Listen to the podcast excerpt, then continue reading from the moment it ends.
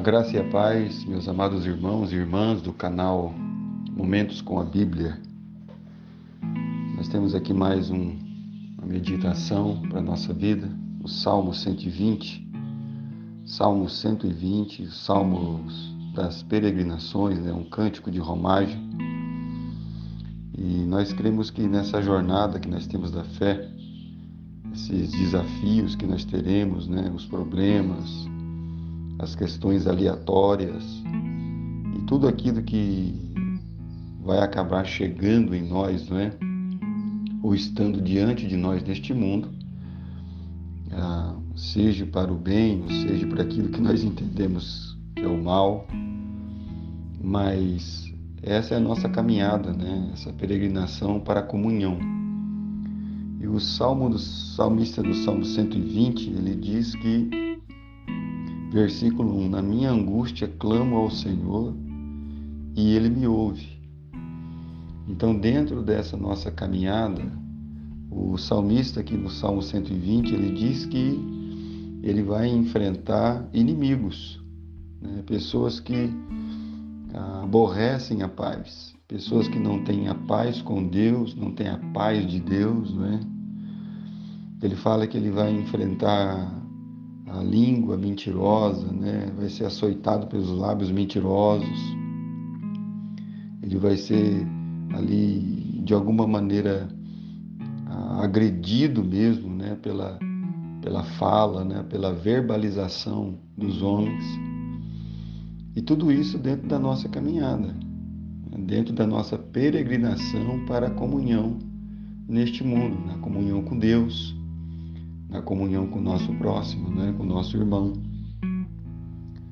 E ele vai trazendo isso ao nosso coração. Nós vamos ter que lidar também, muitas vezes, com as angústias, né?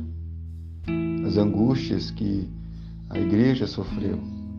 Então, nós teremos que lidar com inimigos que não têm paz com Deus e nem têm a paz de Deus.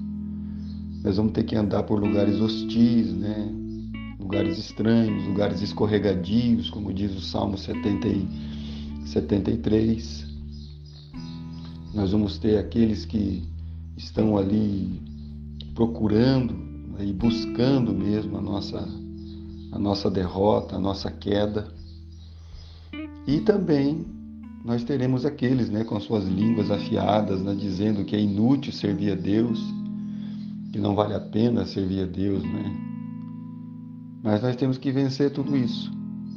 Nós vamos ter que lidar também com angústia, como nós já meditamos aqui no, no versículo 1. Né? Na minha angústia, então nós vamos ter angústia. Angústia como teve a igreja quando Jesus foi crucificado e eles com medo fecharam as portas. Né? Essa é a angústia. A angústia do nosso desafio, que é antagônico diante do, né, da, da, grandeza né, do mundo e, e diante da nossa pequenez. Então, tudo isso nós vamos enfrentar dentro da nossa caminhada, né, dessa caminhada da peregrinação. Mas nós temos também aquilo que nos consola. O que nos consola? É saber que Deus nos ouve. Eu clamo ao Senhor e Ele me ouve. Então nós sabemos que Deus está nos ouvindo que tem alguém nos ouvindo, e esse alguém é o nosso Deus e Pai. Né? É o nosso Deus e Pai. E lá no Salmo 17, a palavra de Deus diz assim: Ouve, Senhor, a causa justa, atende ao meu clamor, dá ouvidos à minha oração, que procede de lábios não fraudulentos. Baixe de tua presença o julgamento ao meu respeito. Aos teus olhos vem com equidade. Sondas-me o coração de noite e me visitas. Prova-me no fogo e iniquidade nenhuma encontrarás em mim. A minha boca não transgride. Então ele vai falando aqui, né? Que Deus o ouve porque Deus ouve as questões justas da nossa vida, não, não as questões das injustiças nossas, mas as questões justas, justas da nossa vida. E a nossa grande questão não é, é que Deus ele nos ouve. Deus ele está lá para nos ouvir, mesmo diante de toda essa questão nossa das nossas aflições.